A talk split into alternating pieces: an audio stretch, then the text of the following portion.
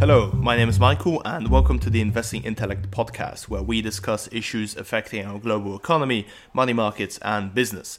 So, the aim of this show is to, with each and every episode, leave you with a piece of knowledge and understanding about our economy, which you can then go on to utilizing in further conversations. Uh, today, we're going to be focusing on Bitcoin, uh, British government treasuries, and British university fees. So we're going to be asking three key questions today, and that is firstly, is Bitcoin a hedge against inflation? Secondly, with the UK government selling negative yielding bonds for the first time, what distortionary effects may this have on other areas of capital markets? And uh, thirdly, with uh, or essentially given that universities are moving their uh, educational services online, should they be expected to charge lower fees? Right, so we're going to jump uh, straight into it. You know, is Bitcoin a hedge against inflation? This is actually a question that I was asked by a fellow student about one and a half, two weeks ago. And you might be wondering, you know, why Bitcoin, why inflation, and how is this even at all topical? so recently, you know, uh, negative yields, negative oil prices, magic internet coins, and hyperinflation. These are all phrases that you'll probably be, you probably have been hearing, sorry, uh, over the past two months. And with this kind of macroeconomic insanity, um, it really does lead to some insane questions and proposals. So, in short, uh, not really. Bitcoin cannot be considered a hedge against inflation in this current moment, and I have a three pronged kind of argument as to why it is. Um, why it is kind of hard to argue in favor of Bitcoin really being a hedge against inflation uh, currently. So, firstly, the amount of speculation capital in Bitcoin. Secondly, its lack of significant correlation with other assets. And thirdly, kind of the fact that we just don't know what the hell it is at the moment or how the system really works. Like, okay, sure, we know it's a bunch of ones and zeros, and computers kind of crack some math problems and get a reward, and the Bitcoin supply is inevitably going to be stuck forever, stuck at a fixed uh, 21 million. But you know, what is it? Where does it? How does it fit into our monetary system? You know, if we if you look at the kind of natural hierarchy of money, uh, we have gold at the top, followed, which is you know quote unquote ultimate money. You have the currencies such as the dollar, which historically was a promise to pay gold. You could go to the bank; they would give you gold back for it. Following, you have deposits, which is you know bank deposits like promises to pay currency, and below that you've got securities, which is again promises to pay currency, just at a later date. But Bitcoin, where does it fit in into this kind of? You know, is it okay? We know it's another currency, but does it promise? Is it a promise to pay gold? Not really. I mean, it's where where is it? Right? Is the Fed researching this? What do banks do with it at the end of the year? Do they kind of sell it to tax optimize? we don't. Well, maybe we don't know. There's a lot of questions around the system. It's only got a 11 year old history because that's when it was obviously uh, invented or something. But really this kind of whole conversation it stems from the idea that Bit- Bitcoin, sorry, can be thought of as a safe haven asset. And okay, despite the fact that it's just about the most volatile thing you can get your hands on, you know, you've also got the, like the online thefts from online crypto uh, crypto platforms. Um, at the end of the day, safe haven assets tend to have a negative correlation with mainstream risk assets like stocks or oil, but Bitcoin shows no correlation. And I think even CNBC talked about Bitcoin being an uncorrelated safe haven asset, which is kind of bonkers because, okay, just because it's uncorrelated to, or you, you might perceive there to be no correlation between interest rates and Bitcoin, uh, trade wars and Bitcoin, that doesn't mean there's no movement. If you look at the Bitcoin chart, there's been a lot of movement, right? There's been a lot of volume, there's been a lot of everything. It doesn't seem that safe to me.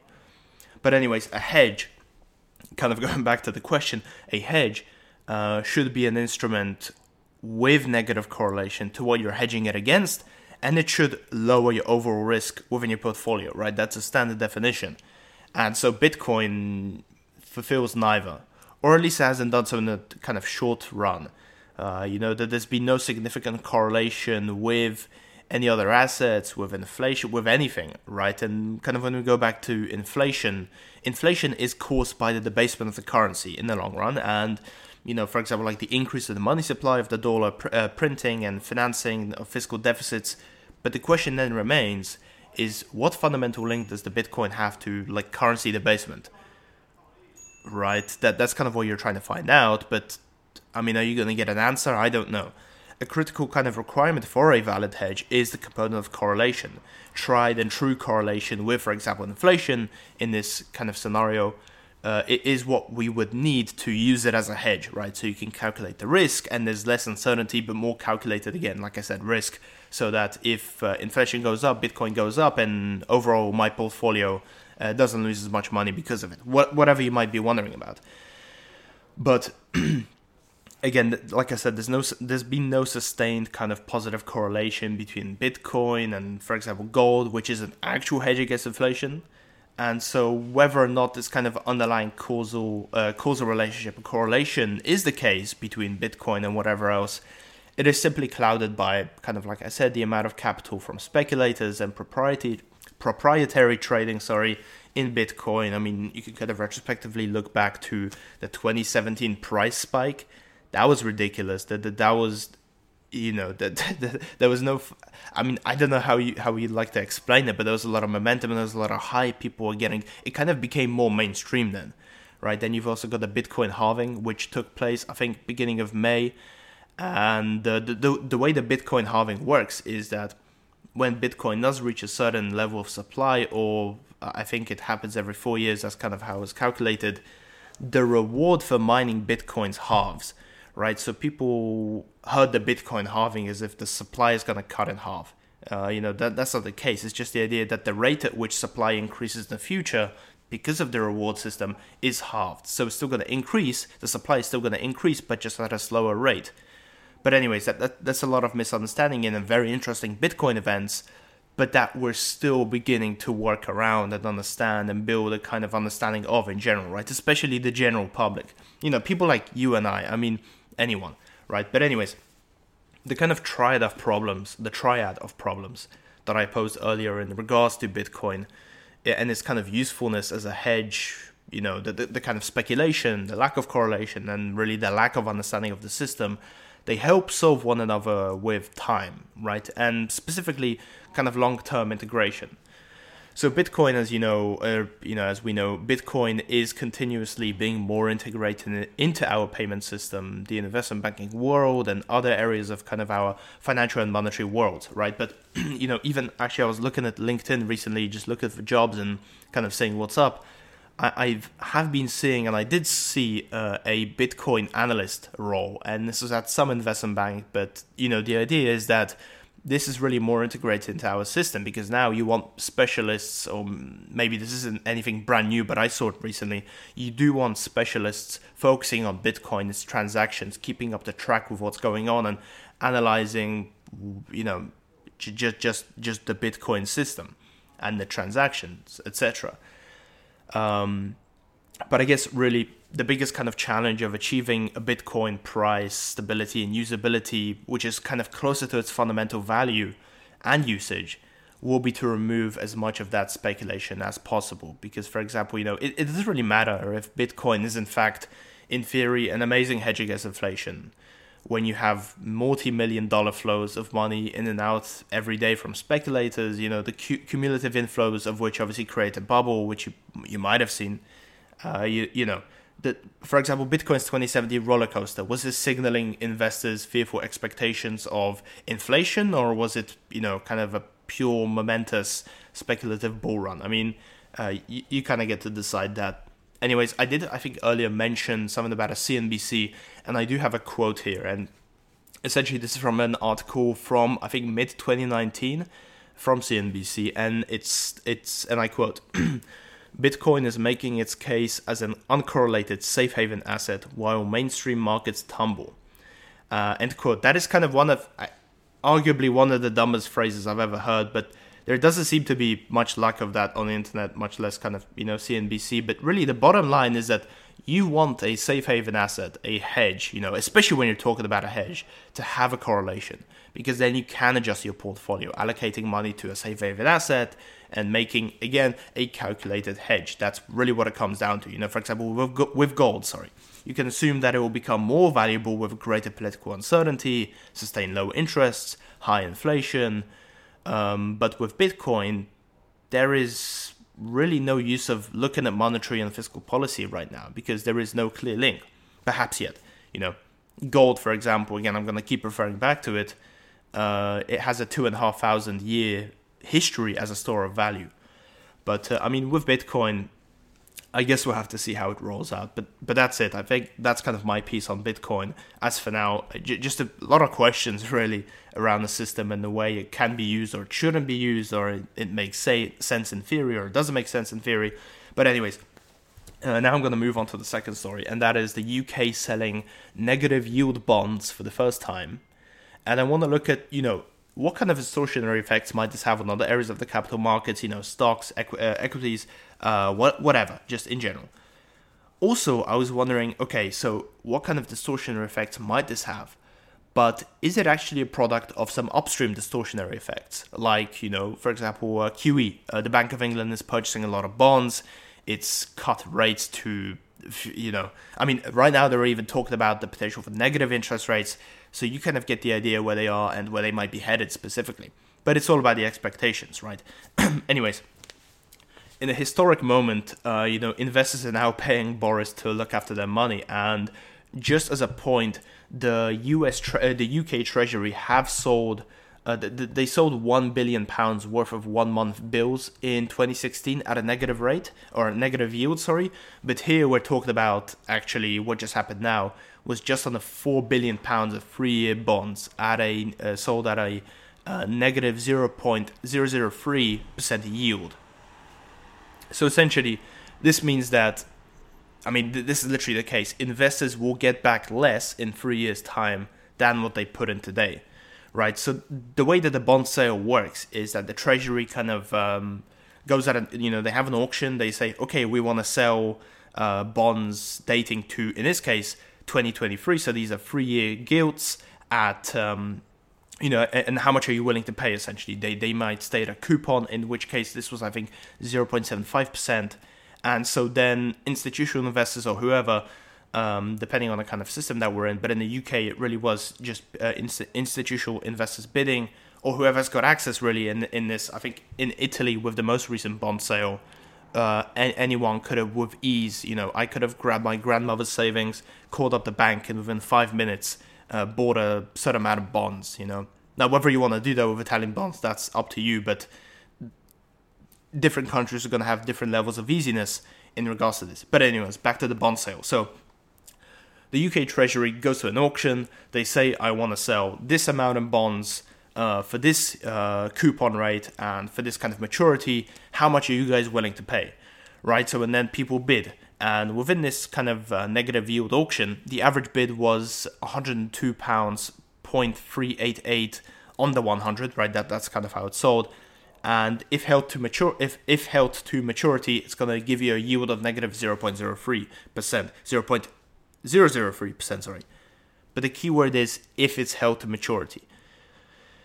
So when I did speak about the distortionary effects, um, it probably won't be. I mean, it's hard to decide, but really there's a lot of security in that the Bank of England is supposedly also. There's been talks of stepping up its bond purchases. So whatever you buy it for, you what whatever's going to happen with the bond market, um, ideally, I mean, for the investors, is going to keep on rallying. But essentially, you've got the security that the Bank of England is just going to buy it off of you. So, you know, are you going to be stuck with it for the next three years, yielding, you know, negative percents? Probably not. but really, you know, you're seeing a lot of that happening. But um, I guess some of other questions I want to pose is that, you know, potentially, is this an alternative to holding cash? Right? This is very similar to cash. I mean, especially with UK's inflation falling down to I think it was 0.8% annualized in April or year on year uh, in April just now. So, you know, if you do get to an area wherein you have deflation in the UK, then actually the real yield uh, on your uh, investment might be positive, right? Because each unit pound is going to be worth more in the future than it is today. So even though you're gaining back minus or uh, you know less, 0.003% less, that might go a longer way if there is deflation. This is something that might, people might be expecting. And uh, again, kind of going back to the alternative of holding cash. You know, holding cash costs are something to be considered because, listen, if a bank says, I'm going to charge you negative 5% uh, interest rates, what I'm going to do personally with my, let's say, £1,000 in my bank account, I'm just going to hold it in cash. I mean, I'm going to take it out, I'm going to put it under my bed, uh, under my mattress, and I'm just gonna hold on to it. There's no real cost for me. I'm gonna, you know, earn a zero percent rate, but that's gonna be better than negative negative five percent rate. But when you're looking at institutional investors who don't have a thousand pounds in the bank, they have millions. They do have millions. I mean, you know, with, with the bond purchase here, this is four billion pounds. What are the storing costs for that amount of money, right? So investors may be actually willing to store money in uh, bonds at a very, very tiny negative rate because that is still better than the kind of storage costs of that money they might have had elsewhere, wherever that might be in whatever system, right? So this is kind of why some of these yields or rates, you know, they, may sometimes go negative. But when you're looking at the kind of downstream effects and distortionary effects, uh, you're looking at not just institutional investors, but as as a as a whole, uh, you have a much less attractive potentially for some uh, kind of investment opportunity. An asset which yields negative uh, a negative return is actually very unattractive for some, you know, especially for pen, uh, pension schemes. Uh, pe- uh, sorry, not pension schemes, but pension funds. People or companies, firms which take on assets and then obviously pay out pensions month after month, year year after year. If those kind of asset historically they held bonds because bonds would yield you know one to three percent in annual coupon rates.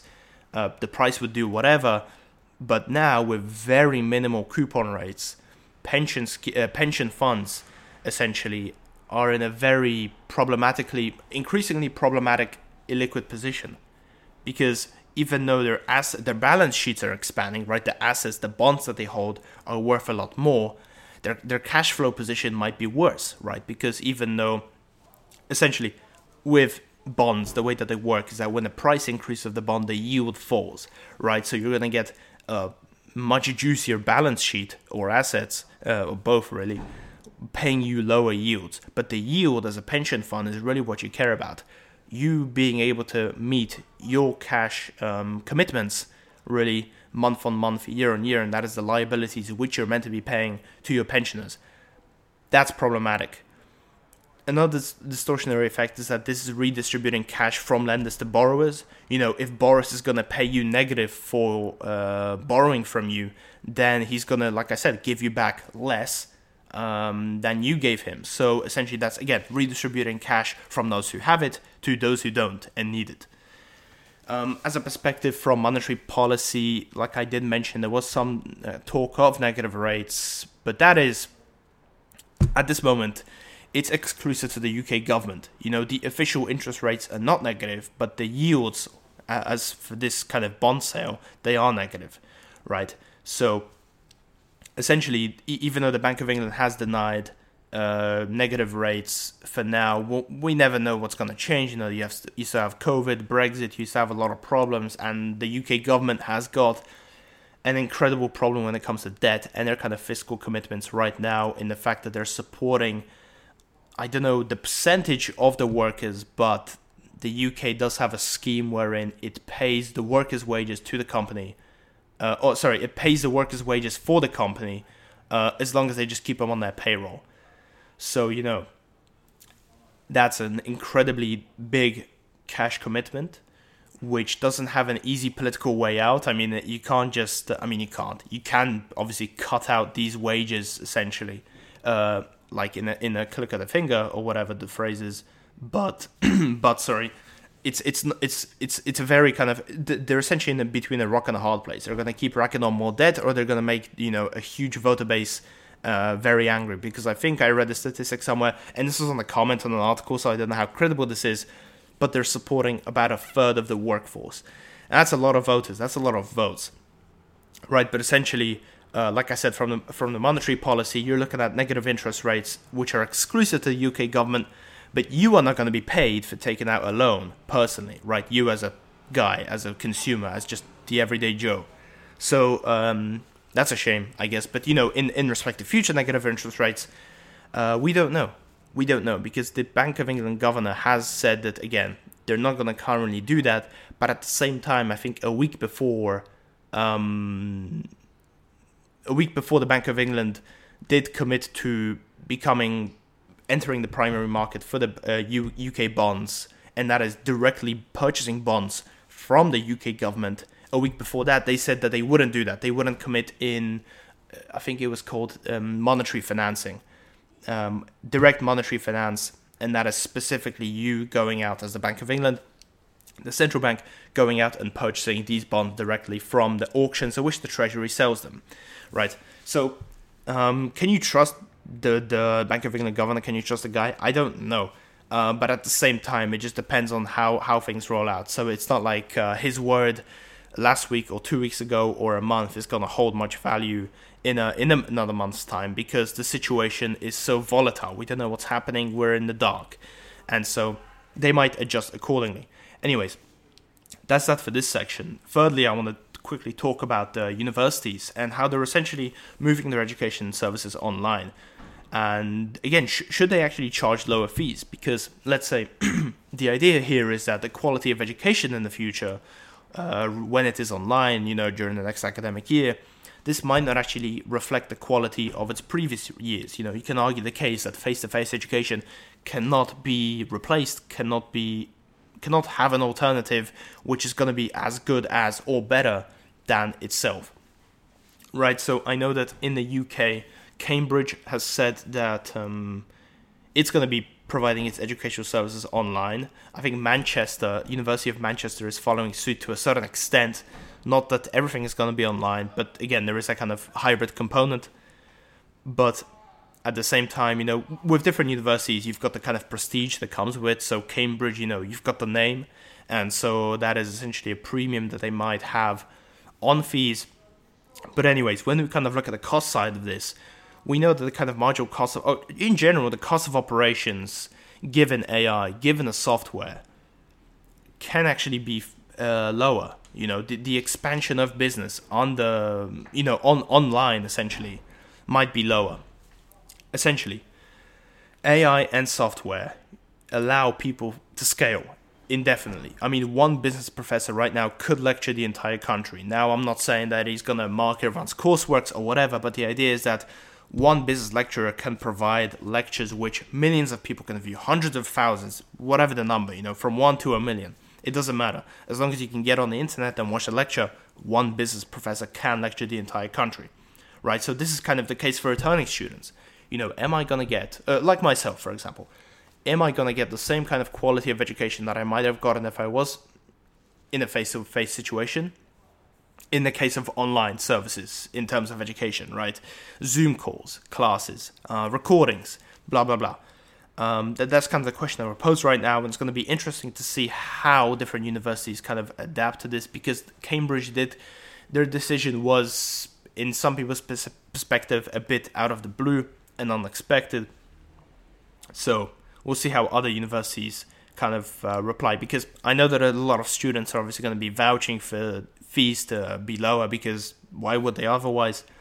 But if we look at, for example, new joiners, you know, people who just applied or have just been getting offers to university, or um, well, maybe not just yet, but essentially, you know, what what is going to happen for the next year's first year students, right? Well, I've got this Bloomberg article from I think last week. I think it was the um, the, yeah, it was a Business Week, and I'm just to quote here.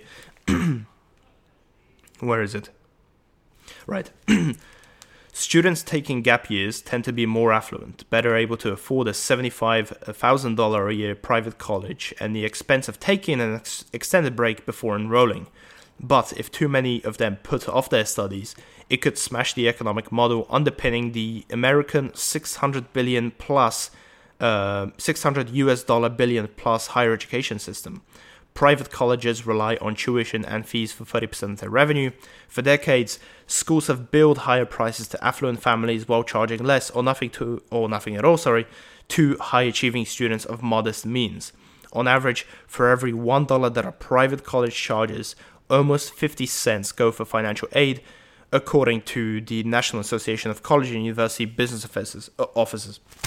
So essentially, the problem here is that even though obviously the universities might not be insolvent, there might be a liquidity problem because the correlation, at least in the US in this case, is that more affluent students do take on Um, they might actually defer their entry to university because they want to get the full university experience.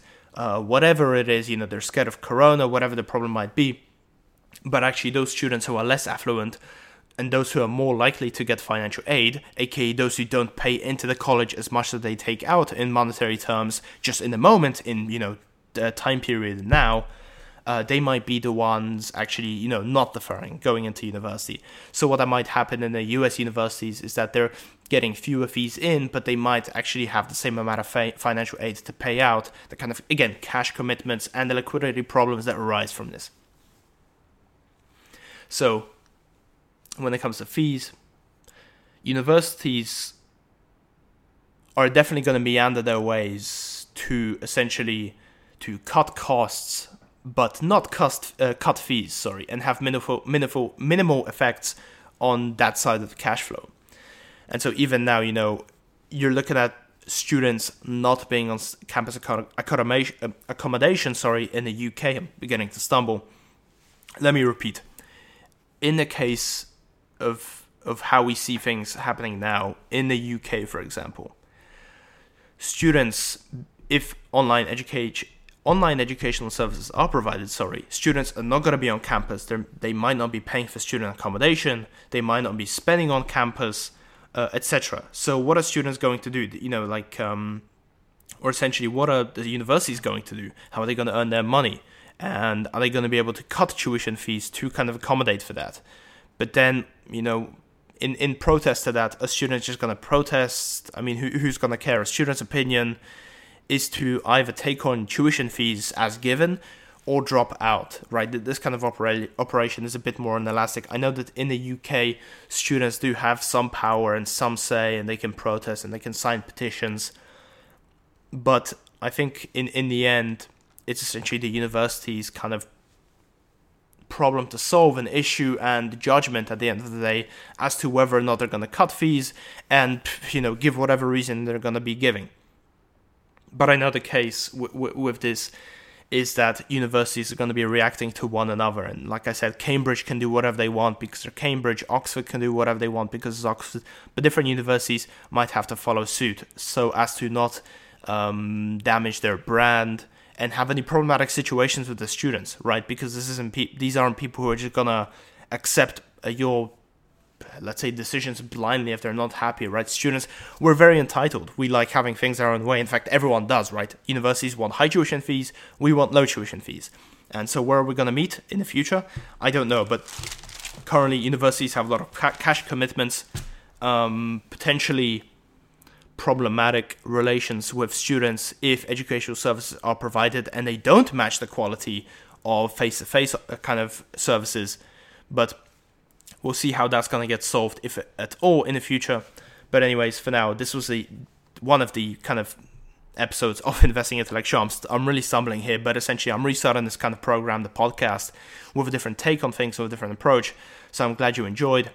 If you'd like, you can check out my blog on investingintellect.com where I do more of these conversations, deeper analysis, and it's a bit more formal.